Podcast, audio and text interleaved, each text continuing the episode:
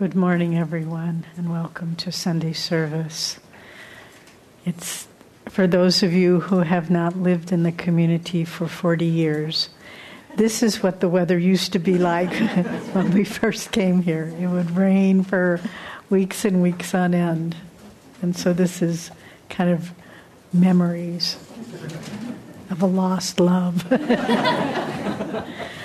We have a, a, special treat today at the end of Sunday service, at the end of the festival. Uh, we're going to do a baptism for there are many beautiful new souls that have decided to bless us with their presence in this community. So we'll be doing a baptism for uh, many of the new babies here. So we hope you can stay. It'll be right after the festival.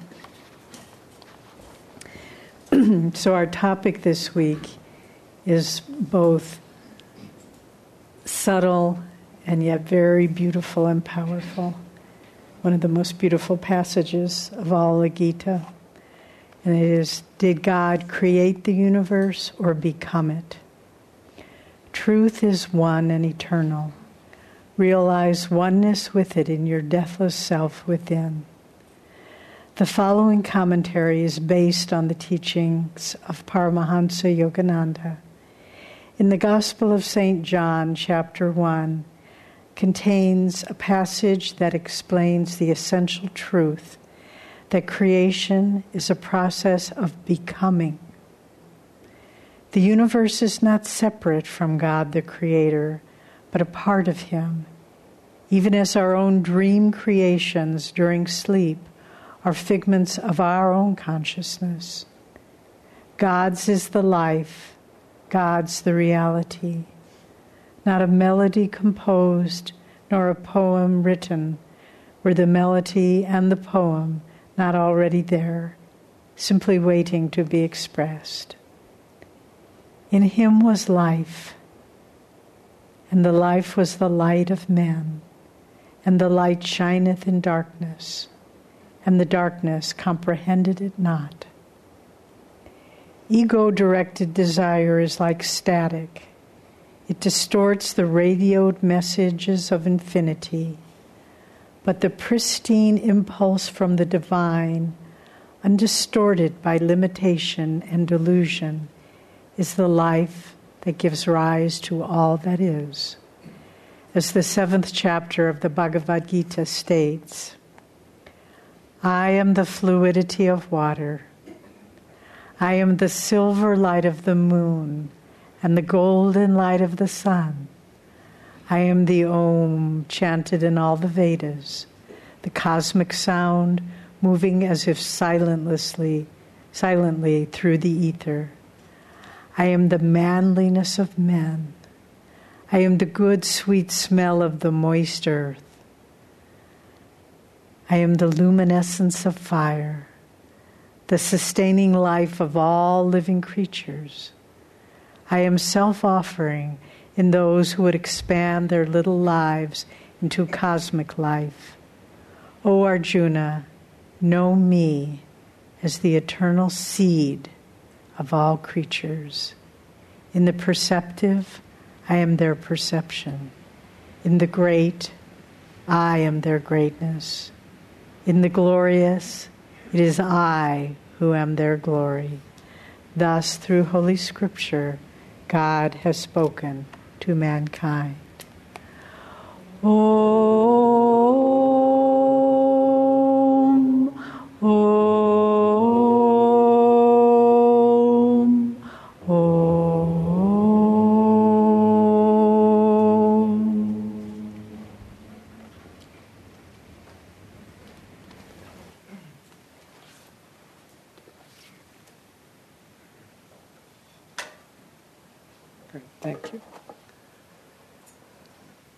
Good morning, everyone. So, since we're contemplating origins this morning, origin of the universe, I thought it would be fitting to read the origin of Master's Whispers from Eternity. So, I'm going to read the first two of these beautiful prayer poems or prayer demands. The first one is an English translation of a Vedic cosmic salutation. And it reads as thus O Spirit, I bow to thee in front of me, behind me, on the left and on the right. I bow to thee above and beneath. I bow to thee all around me.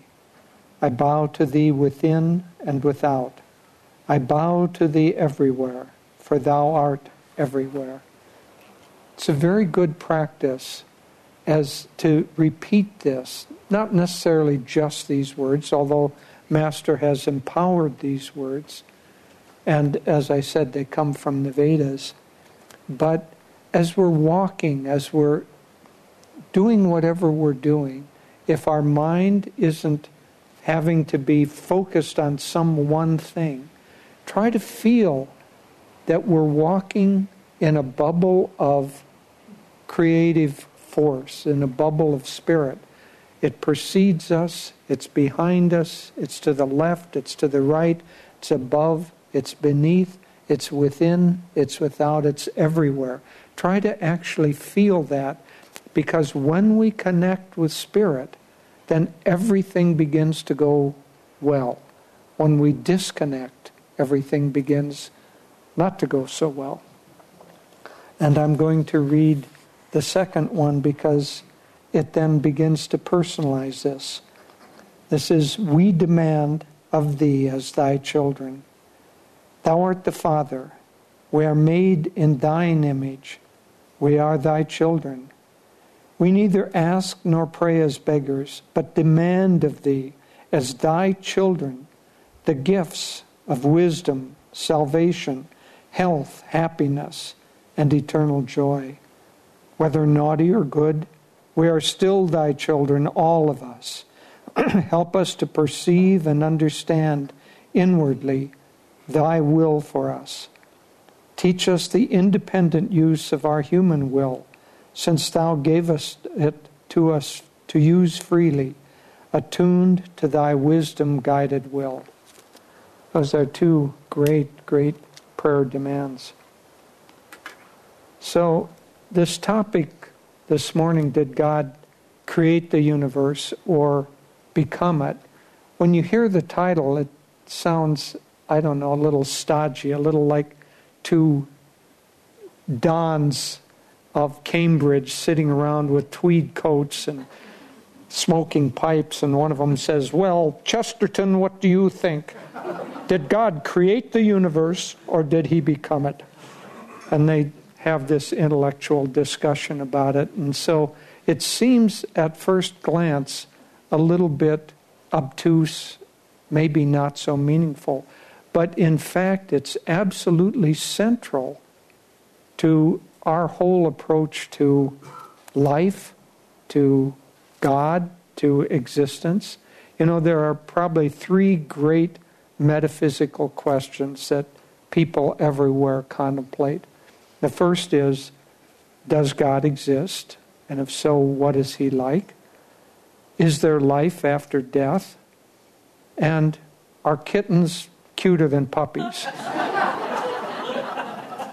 On those three questions hang everything else. Now, I don't think Master addressed the final question sufficiently. He left it to the internet to do that. but the first two, he did, in fact, address not only once, but very, very deeply. So, does God exist? See, on these questions, kind of the division lines in human thinking, uh, the fault lines, one might say, are created. So, does God exist or doesn't exist? That fault line divides the atheists from the people who believe that there's something more than just randomness in the whole of creation. So, my father was one of the atheists. And so I grew up with him thinking that somehow life came into existence. And we, as human beings, we lived this one life. And then after we died. We simply ceased to exist. There was nothing, nothing at all after life. It was could be like a rock. You know, you have a rock. It has its certain lifetime. It gets pulverized, ceases to be a rock, and doesn't exist as a rock anymore. So that very materialistic kind of consciousness. And unfortunately, science has a leaning in that direction of pushing away the possibility of consciousness in creation. There's a joke that goes with a scientist saying to God, so I don't know how he is an atheist in the first place, but at any rate, he says, We no longer have any need for you. You know, we now can create life in the laboratory. We just take some soil and we manipulate it, and in that is everything we need. And God says, Well, that's very interesting. Let's have a little contest. You create life, and I'll create life, and we'll see who can do it faster. And the scientist says, Okay, well, give me some dirt. God says, No, go get your own. so, science. Science is pretty good at working with reality. I say pretty good, as you know, fuzzy around the edges.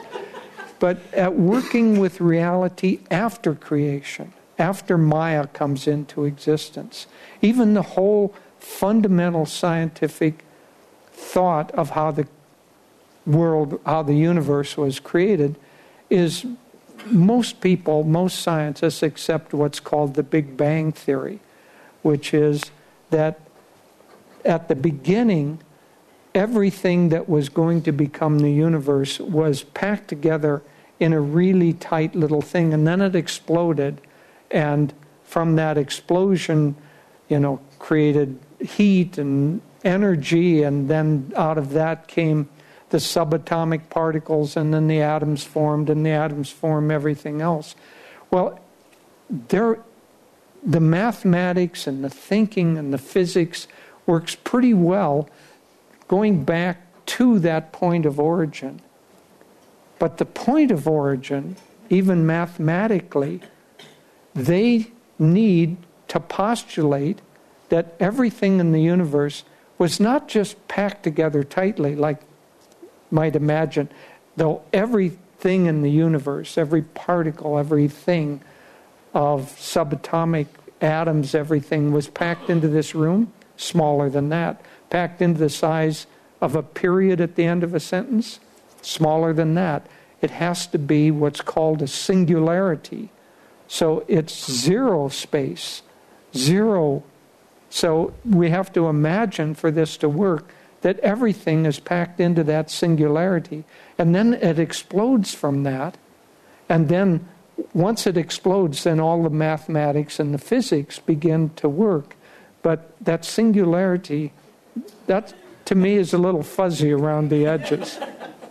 So, at any rate, without delving into that, there is the sense among many people that the universe somehow came into being without consciousness behind it. And then all of the laws of the universe kind of run out from that. And so mankind then somehow comes out of a primordial soup. You know, life comes out of that randomly. It kind of self evolves, and the mechanism generally accepted by scientists of Darwinian evolution allows life to evolve into more and more complex forms. But there's, it's basically random. It has to do with variations and transmutations and uh, genetic properties and mutations. But there's no purpose to it all. It just is there. And given that, there's no ultimate purpose to our lives. Well, that's on one side. The other side believes that there is consciousness behind the universe, and that consciousness either created it or it became that. But But coming back to this purposeless kind of existence, the scientists have a kind of a bias against any creative force behind it, intelligent force behind it. So if you're a scientist coming out of with a doctorate and you're working on evolution or physics or any of those questions, if you try to publish a paper that talks about the consciousness behind creation, you won't be able to publish that paper, you won't be able to find a job, you won't have a career. And so there's, there's this bias. But moving against that bias, you can use the same mechanisms, but if there's purpose to those mechanisms, then it all begins to come into place. So, Master talked about evolution. Evolution is not wrong, it's that there's a direction to evolution. And we talk about this every week in the festival. So, I'm going to just read that passage. This is Swami talking about evolution. And it says, Ever and again, through your awakened sons, the answer comes the forming of stars and moons and planets, of galaxies revolving on the tides of space, of drifting continents, upheaving mountains, snowy wastes, and dark silent ocean deeps, had but this for its design the birth of life. And with life's birth, the dawn of self awareness, passage through dim corridors of waking consciousness to emerge at last into infinite light, into perfect joy. And so that's the poetic description of directed evolution. That all of this, all of the cosmos, has a reason behind it. And that reason is the increase, first of all, of life, the conditions for which life needs to have to exist, and then the birth of life, and then the passage through dim corridors of waking consciousness. You think of everything from, you know, the lowest amoeba up to the wisest man. There's a dim corridor, a long corridor of waking consciousness, and that the birth of self awareness. So if you have the purpose of the universe being to increase in self awareness, then you have a purpose to everything.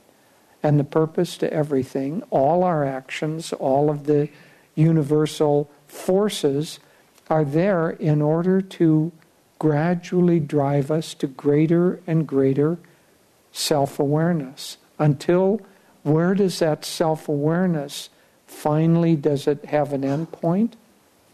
Well, in a sense, it has the end point because if God created us with that self awareness out of Himself, then, like a big circle, the beginning and the end is at the same point. The beginning is the consciousness of God, and there's this big circle that goes out, and it returns back to the consciousness of God. And so that big circle is that long, long corridor of awakening of self consciousness. Now, so if there's a purpose to life, if there's a purpose to creation, then we come back to the question well, did God create the universe or did he become it? And again, that sounds a, a little esoteric, but it, it's fundamentally important because it divides the First of all, there's the atheism and the believers. Then the believers are kind of split into two camps. And so in the one camp is the concept of God, the Creator, creating the universe, much like a potter might create a pot, but that pot is separate from the potter. It's never going to be like the potter. And so you have Michelangelo, you know, that's the Judeo Christian model of the universe. You have Michelangelo painting that for us. So God is up in the heavens, and creation is down below, and God is giving life to mankind, and He's reaching down to Adam and touching him with the finger, and that's the birth of life of mankind. But that creation, man, we, in that model, are separate from God, and we can never aspire to become like God because we're always separate. And so, even in that model, there's only one begotten Son of God, and we can aspire to believe in that one begotten Son. And we can, in that belief, we can be saved. And after death, if there is an after death, then we go to heaven. If we don't believe, then we go to hell. And we exist eternally, somehow, in either heaven or hell. Now, if we go there in anything like our physical body, frankly, there isn't much difference between heaven and hell. I mean, imagine, you know, the image of the angels playing harps on the clouds, and we're somehow enjoying that beautiful celestial music, and heaven is like, I don't know, an expanded Hawaiian vacation. Everything is beautiful, everything is wonderful. Well, that's good for a couple of weeks. Maybe it's good for a year. But after a while, doesn't that begin to seem a little bit boring? Because the scope of consciousness is still contained in that model inside a kind of egoic, egoic consciousness. And so that scope just isn't big enough to hold eternity. So after a month or two or a year or two, I would imagine getting so bored. Because if we bring our ego with us, it's like Mark Twain said I would love to take a vacation, but I can never take one because that fellow Twain always comes along. so if we go to heaven, that egoic sense comes along with us. And that ego is the creation of limitation, and that limitation is hell. So I don't see much difference between heaven or, well, one, you get tortured forever, and the other, you don't. So there definitely is some difference. But, but metaphysically, here, we're talking about, you know, that that is actually quite a limited concept in, in my mind. And it works when we have a world that is small enough in scope. You know, when Michelangelo painted the Sistine Chapel, the earth was all there it was that existed, really, metaphysically, in mankind. So you can think of God as the creator of the earth and everything on it. But when you have a trillion galaxies, and each of those galaxies contains billions and trillions of stars, and each of those stars, now they're thinking that at least half of those planet, half of those stars have planets around them, and most of the many of those planets are sub, are capable of having life. When you have that kind of a scope, that one God with his finger touching Adam doesn't work anymore. The universe is much, much vaster than that. And so that concept of heaven and hell, of God as the creator, like a potter, doesn't begins to break down. But if it were only that, you know, that's what the two Dons sitting there in Cambridge could sit there and argue about. Did he created or did he become it? But what, so it's just two different belief systems that you can argue about. But for those who feel that God became the universe, there is the actual experience of the saints who have experienced samadhi. So the end point of this long directed evolution is to emerge at last into infinite light, into perfect joy. to emerge at last from this long corridor of waking consciousness into samadhi. And when we do that, we see that God didn't make the universe, He didn't make us, He didn't make creation or make even samadhi. He became that because we're part of His consciousness. And so it's the experience, the actual experience, that is the great divider. There's a fascinating book called I Was a Monk, and it was written, I don't know, in the 1920s or 30s, but it was a man named John Emertet who was a contemporary of Master. And he was a fascinating man.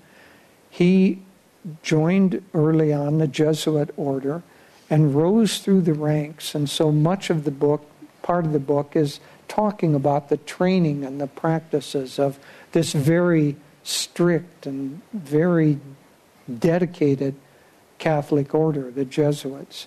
And he rose through the ranks until he became essentially the teacher of philosophy for the Jesuits. And he lived in the Vatican and he taught the priests and so on the philosophy of Christianity. And uh, or churchianity, I should really talk about it because there is a difference. But at one point, he got ill with a lung disease, with uh, what tuberculosis. And in those days, the cure for tuberculosis was to send you to Switzerland, where you stayed in a hotel, a spa, high in the mountains and breathed clean, cold air. So every day he would go out on the balcony with blankets and, and breathe. Well, he was a very interesting, very contemplative, very intelligent person, obviously. And as he did that, he basically had a many month long seclusion.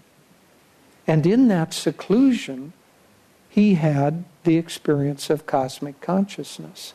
He had a samadhi experience. And he felt himself to be everything in the universe.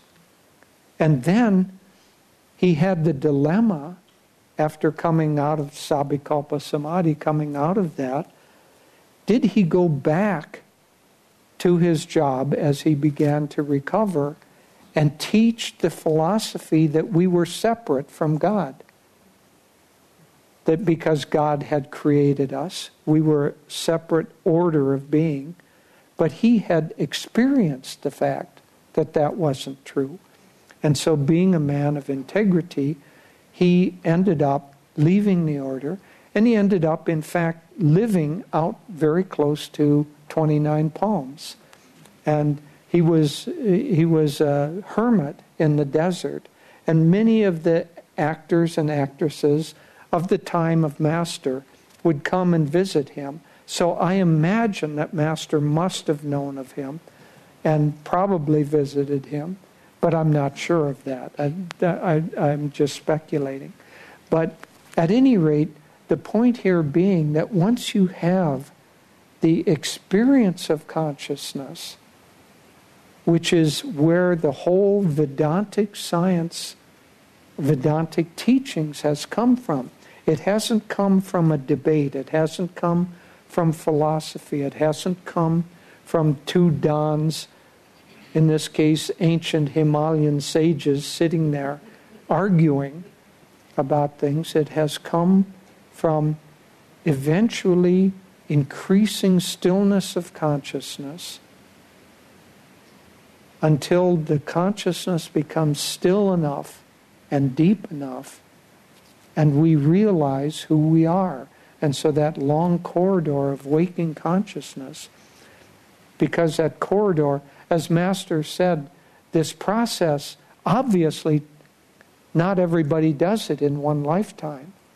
And so, if it is the destiny of everyone to achieve this level of consciousness, to make that full circle once again, then we need more than one lifetime. And therefore, we need reincarnation, where we go progressively through many, many stages of the awakening of self awareness until that self awareness becomes complete and total once again.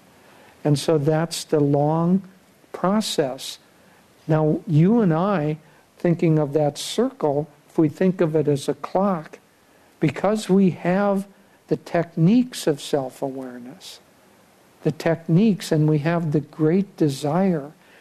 Think of that as a clock. We're on the last few ticks of the last minute of that long cycle.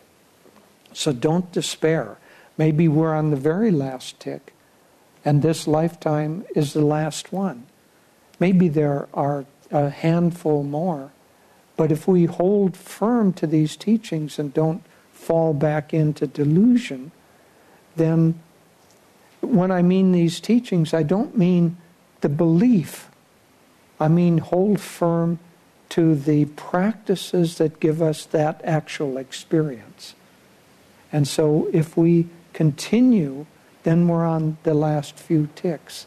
So, what are the hallmarks that will help us achieve this great awareness that God became the universe, that He didn't create it, that God became us, He didn't create us, that we are an extension of God, and therefore our ultimate destiny is to realize that we're nothing but God and to come back into that great, great self awareness once again. So, what are the things that will move us along that path most quickly? There really, it really comes down to just two things. One I've already mentioned, which is we have now the keys of awakening, as Swami says in the festival. We have these tools. We have the practice of meditation. We have the techniques of life force control. We have the techniques of Kriya, or the like techniques that allow us to still our minds, still the restlessness of thought, which prevents us from perceiving ourselves as we are, to still that sufficiently so that we perceive ourselves. So, those keys of awakening, the yogic science, meditation, and it isn't just on our path. I don't want to be sectarian. It is the stilling of be still and know that you are God. And so it isn't belief, it's just the techniques that allow us to be still, to allow you to be still and know that you are God. So those techniques are one. And the other, just two things are really needed.